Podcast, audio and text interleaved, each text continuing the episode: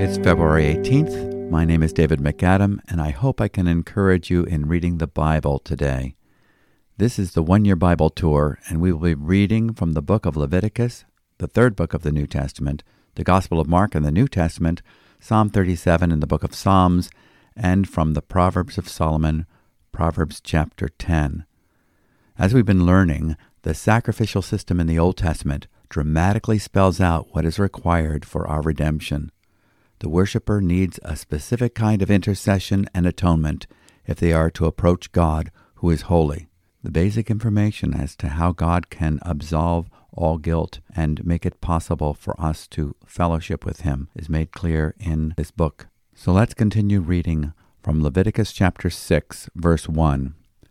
The Lord spoke to Moses, saying, "If anyone sins and commits a breach of faith against the Lord by deceiving his neighbor in a matter of deposit or security, or through robbery, or if he has oppressed his neighbor, or has found something lost and lied about it, swearing falsely, and any of all the things that people do and sin thereby, if he has sinned and has realized his guilt, and will restore what he took by robbery, or what he got by oppression, or the deposit that was committed to him, or the lost thing that he found, or anything about which he has sworn falsely, he shall restore it in full, and shall add a fifth to it, and give it to him to whom it belongs on the day he realizes his guilt.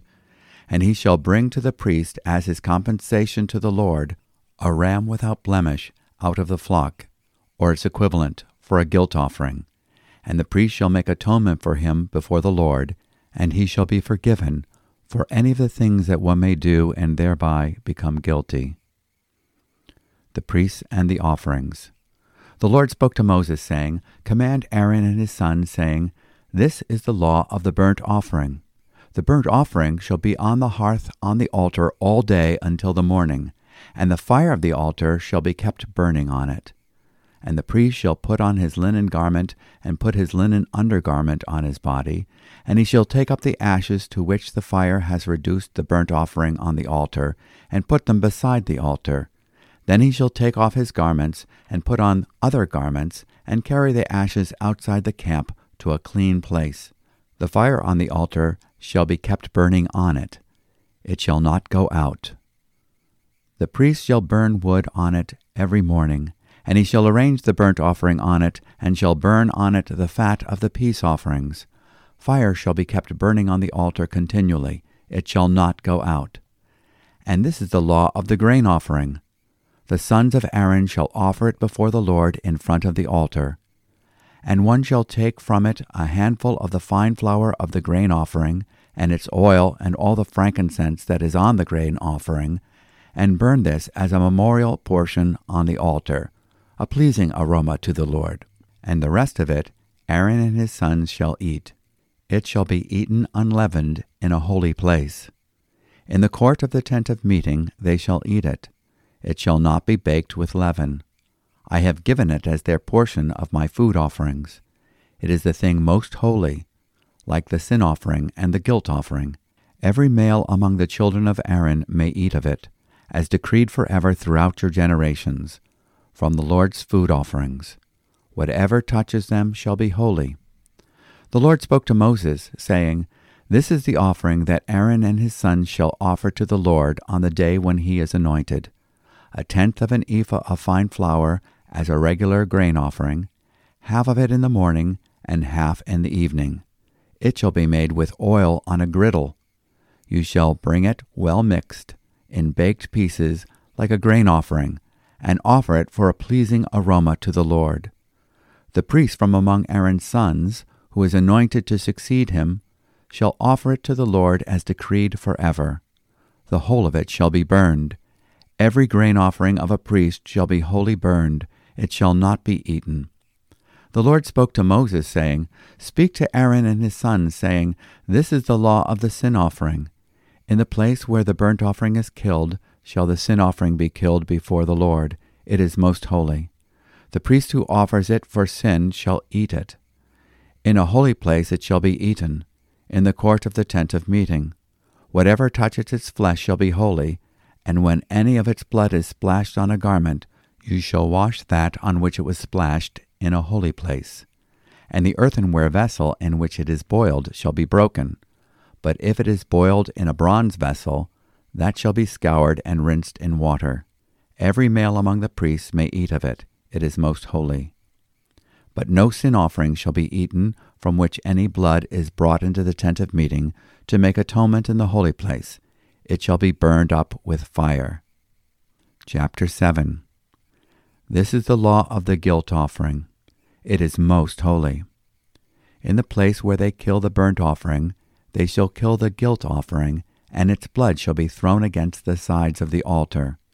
And all its fat shall be offered, the fat tail, the fat that covers the entrails, the two kidneys with the fat that is on them at the loins, and the long lobe of the liver that he shall remove with the kidneys.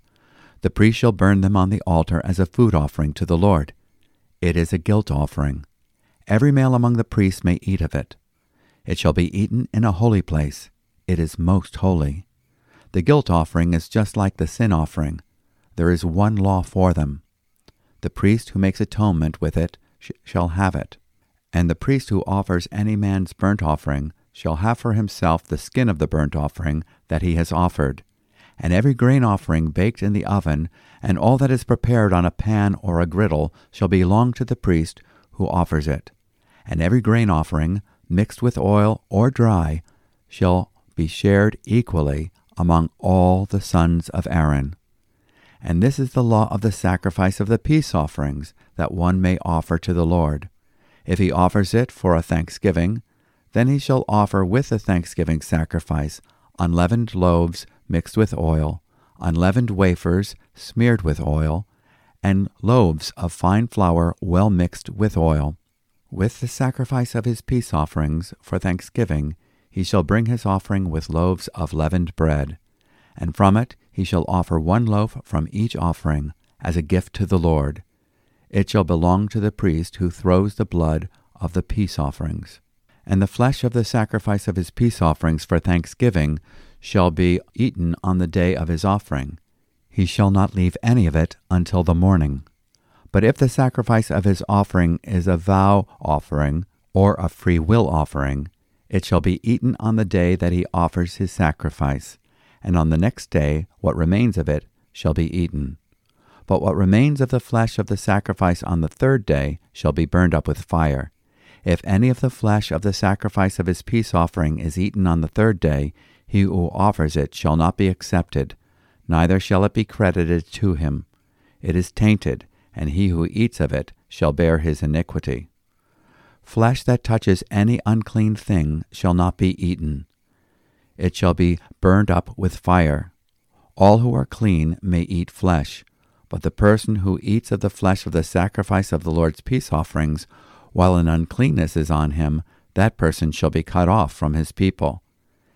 And if anyone touches an unclean thing, whether human uncleanness, or an unclean beast, or any unclean detestable creature, and then eats some flesh from the sacrifice of the Lord's peace offerings, that person shall be cut off from his people.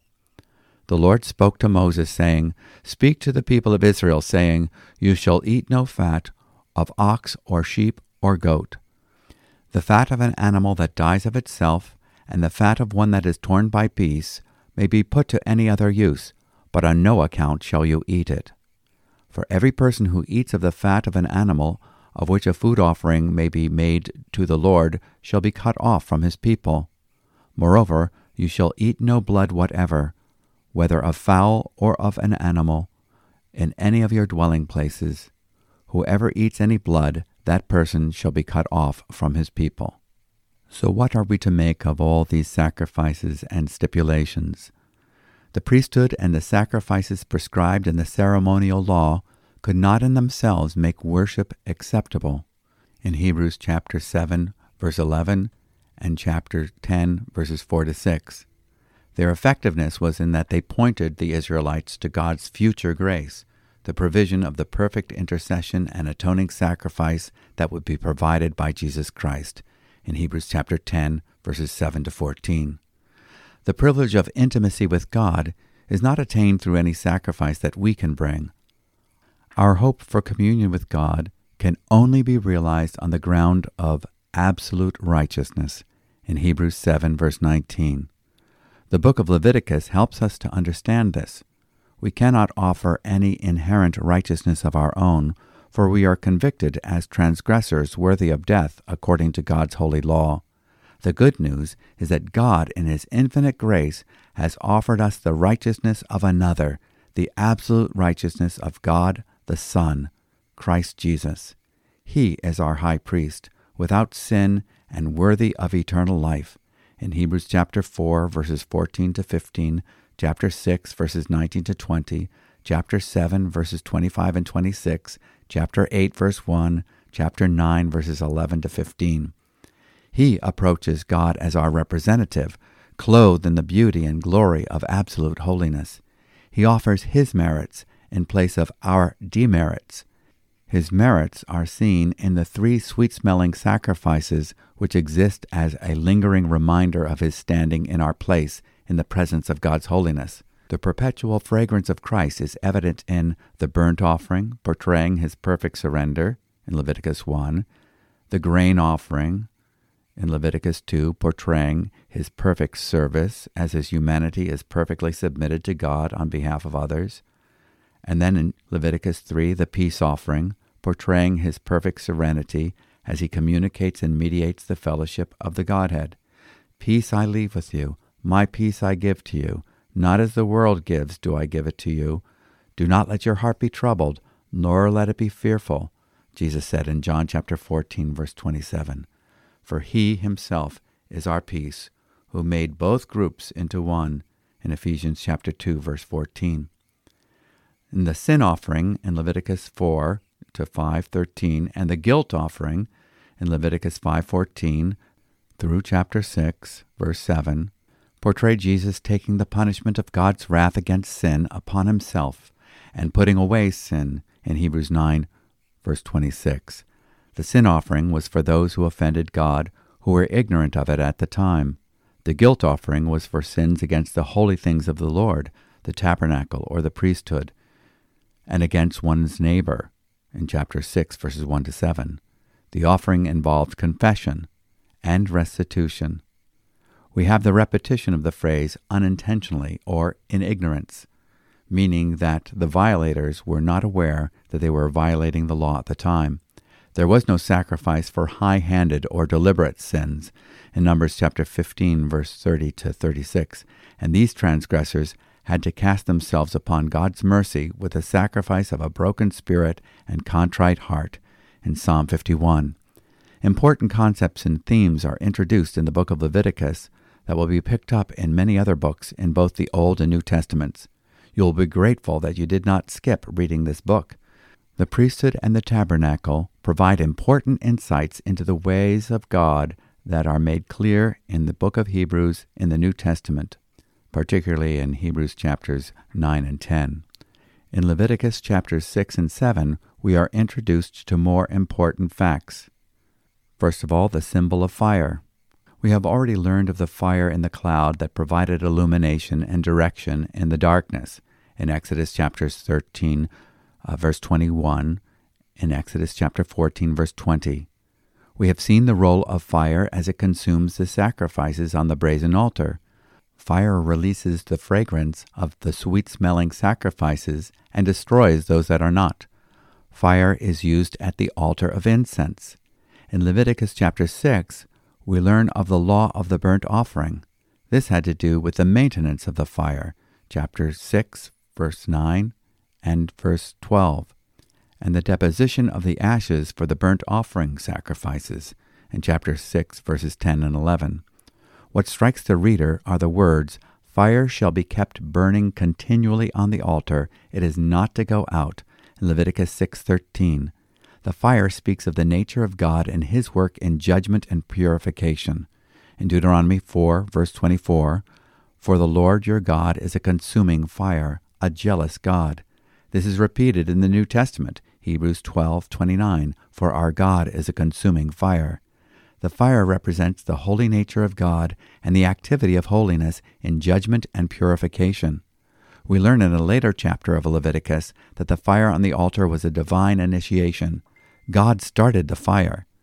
In Leviticus chapter 9, verse 24, "And there came a fire out from before the Lord, and consumed upon the altar the burnt offering and the fat, which when all the people saw, they shouted and fell on their faces." Any fire in the tabernacle that was not of divine origin is considered strange fire. Aaron's sons, Nadab and Abihu, will be killed for the sin of offering strange fire before the Lord, in Leviticus chapter 10, verse 1. The presence of holy fire in the tabernacle indicated that it was God Himself who would make the acceptable sacrifice. The fire of God's holiness consumes all that is contrary to Himself. It is God Himself who is the consuming fire. It is God who reduces to ashes that which represents sin. It is God who releases on behalf of the worshipper the fragrance of that which is pleasing to Himself in the burnt offering, the meal offering, and the peace offering. It is God who initiates and completes the work of salvation. It is God who makes holy. That fire is never to go out, day and night. The priests were to be sure that the fire was well fed. They were not to let it go out. Man has no holiness in himself. It all comes from the Lord. The fire is to be maintained by the presentation of all that we are to God. Wood speaks of our humanity. We are to present for destruction by fire things in our lives that are not worthy. We are to present things in our lives that are worthy. They are to be handed over for purification. We should withhold nothing from the fire. There is no moment of the day or night that our lives need not to be presented to God, our holy fire. In Leviticus chapter 6, verses 10 to 11, we read about the ashes. Ashes are an important symbol in the Old Testament. They are considered as evidence that a sacrifice has been fully consumed. The ashes serve as a witness to what has taken place. There has been an accomplished act. An acceptable substitutionary sacrifice has been offered as a provision for redemption. Next, we read about the food of the offerings. Jesus made reference to an incident when the Pharisees reprimanded him for plucking corn on the Sabbath. He said that David entered the house of God and ate the showbread when he was hungry. In Mark chapter 2, verses 25 to 26, and 1 Samuel 21, verse 6, we can see from Leviticus 6, verse 16, and chapter 7, verse 6, that only Aaron and his sons had permission to eat the bread from the grain offering and from the table of showbread, in Leviticus 24, verses 5 to 9. In pagan religions, sacrifices are offered to appease or feed the gods. However, the God of the Bible provides food for man, in Genesis 1, verse 29. In the tabernacle, we see that it is God who feeds His people with sacrifices. He provides a portion to the priests, and in some cases, to the worshippers in front of the tabernacle. Some people see God as a vending machine. You put so much in and you get so much out. This is not the way of our God. God does not need us to feed Him. In Psalm 50, verse 10, "For every beast of the forest is mine, the cattle on 1,000 hills. I know every bird of the mountains. Everything that moves in the field is mine. If I were hungry, I would not tell you, for the world is mine and all it contains." The children of Israel were to eat of the Passover lamb. The donors of an animal for the peace offering were permitted to partake of its meat. Only the priests could eat the grain offering, sin and guilt offerings, and they had to eat in a holy place, in Leviticus chapter 6, verse 16. They could eat the skin of the burnt offerings and the breast and the right thigh of the peace offerings. These Old Testament types were placeholders for the perfect once-and-for-all sacrifice of Christ. The death of Jesus was the final sin offering in the Bible, in 2 Corinthians 5, verse 21. What are the offerings that we bring as New Testament believers? As those who are alive to God and members of His royal priesthood, in 1 Peter chapter 2, verse 9, we present our bodies, the entirety of our lives, as a living sacrifice. This is our reasonable service, full devotion and surrender, in Romans chapter 12, verse 1. We bring the sacrifice of praise, in Hebrews chapter 13, verse 15. We honor, meditate upon, and obey His word. We pray for others and we do good to others, sharing generously through the gospel and in active support of the work of the gospel, and Hebrews chapter 13, verses 16 to 18, and Galatians chapter 6, verses 6 to 10. Now let's read from the New Testament as we continue in the Gospel of Mark, chapter 3, beginning with verse 7. A great crowd follows Jesus. Jesus withdrew with his disciples to the sea, and a great crowd followed from Galilee and Judea and Jerusalem and Idumea, and from beyond the Jordan, and from around Tyre and Sidon. When the great crowd heard all that he was doing, they came to him, and he told his disciples to have a boat ready for him because of the crowd, lest they crush him. For he had healed many, so that all who had diseases pressed around him to touch him. And whenever the unclean spirits saw him, they fell down before him and cried out, "You are the Son of God." And he strictly ordered them not to make him known. And he went up on the mountain and called to him those whom he desired, and they came to him. And he appointed 12, whom he also named apostles, so that they might be with him, and that he might send them out to preach, and have authority to cast out demons.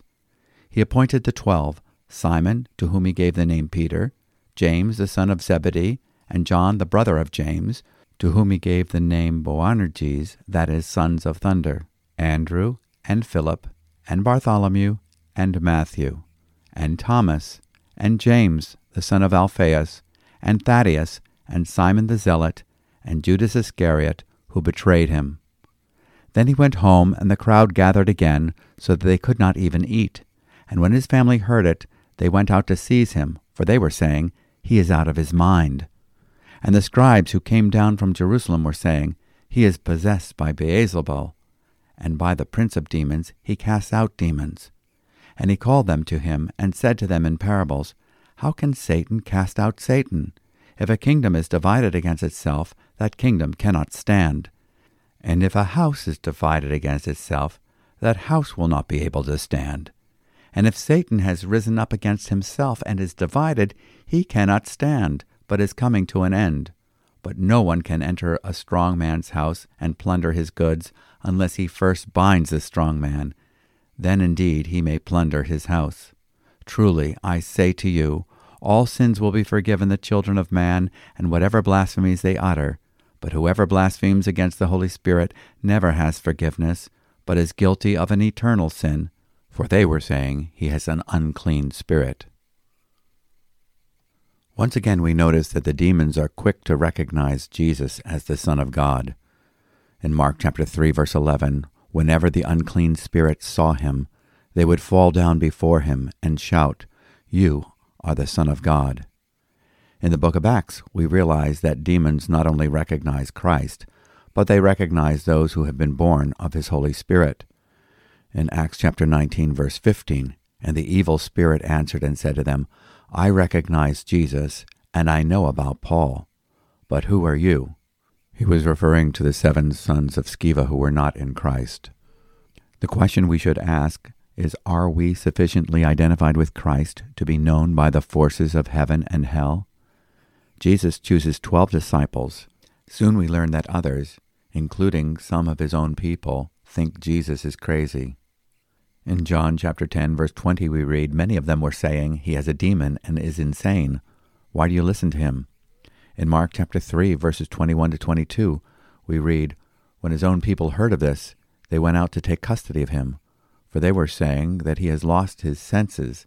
The scribes who came down from Jerusalem were saying, 'He is possessed by Beelzebul, and he casts out the demons by the ruler of the demons.'" Jesus answers critics, picking up on the word Beelzebul, which means master of the house, saying, "If a kingdom is divided against itself, that kingdom cannot stand. If a house is divided against itself, that house will not be able to stand. If Satan has risen up against himself and is divided, he cannot stand, but he is finished. But no one can enter the strong man's house and plunder his property unless he first binds the strong man, and then he will plunder his house," in verses 24 to 27. Jesus makes it clear that he stands in opposition to Satan and that he is stronger than Satan. The evidence of this is that he cast out the demons. Jesus then warns the Pharisees that they were in danger of committing an eternal and unforgivable sin, in Mark 3:28 to 30.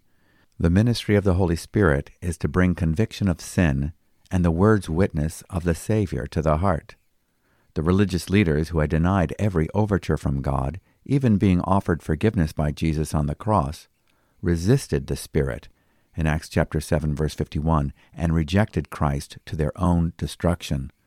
Their willful, persistent, and decisive verdict that the Holy Spirit's witness about Jesus Christ is satanic kept them from the fount of forgiveness. The only unforgivable sin is the rejection of the Son of God. Psalm 37, verses 1 to 11. He will not forsake his saints. A Psalm of David. Fret not yourself because of evildoers.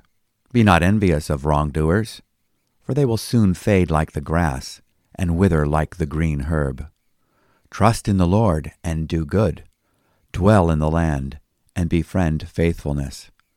Delight yourself in the Lord, and he will give you the desires of your heart. Commit your way to the Lord.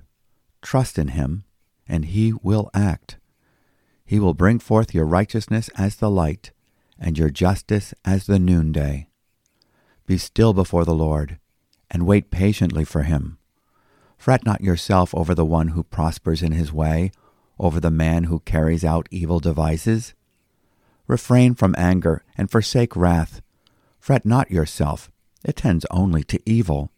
For the evildoers shall be cut off, but those who wait for the Lord shall inherit the land. In just a little while the wicked will be no more. Though you look carefully at his place, he will not be there. But the meek shall inherit the land, and delight themselves in abundant peace.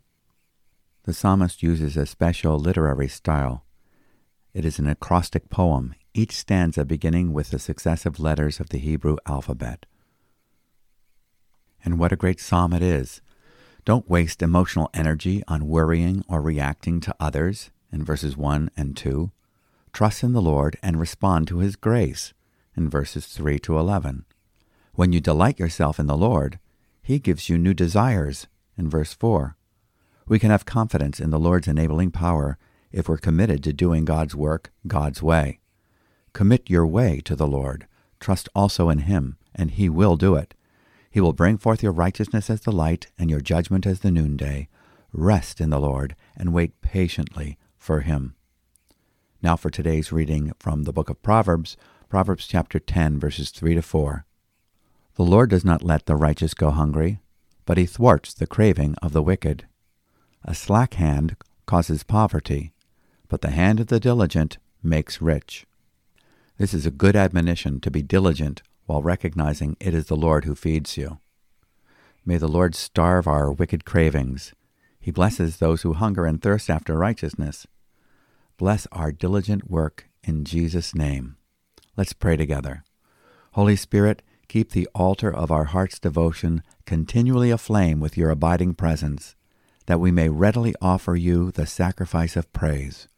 Father, thank you for calling us to holiness, and providing Christ to be for us our holiness, representing us before you, living in us, and by the power of his indwelling Holy Spirit, ever changing us into his likeness. We delight ourselves in you and are thrilled to be able to participate in what you are doing to make disciples of all kinds of people in the world today. In Jesus' name, amen. It's been a blessing to be reading the Word of God together with you today, and God willing, we'll be back tomorrow as we press on with the one-year Bible tour. I always like to remind you that we provide a free service, sending out a daily email with a written copy of our commentary on each day's reading, with color maps, charts, and illustrations that folks find helpful. You can subscribe to this free email by going to our website, newlife.org. And you can always contact us by email, as our email address is podcast@newlife.org.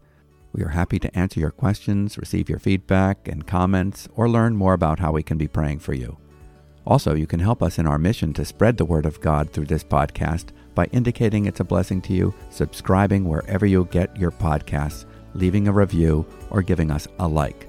We trust that the rest of your day be full of inspiration and that you will seize each moment as a gift from God and share the joy. May the grace of the Lord Jesus be with you all. Shalom.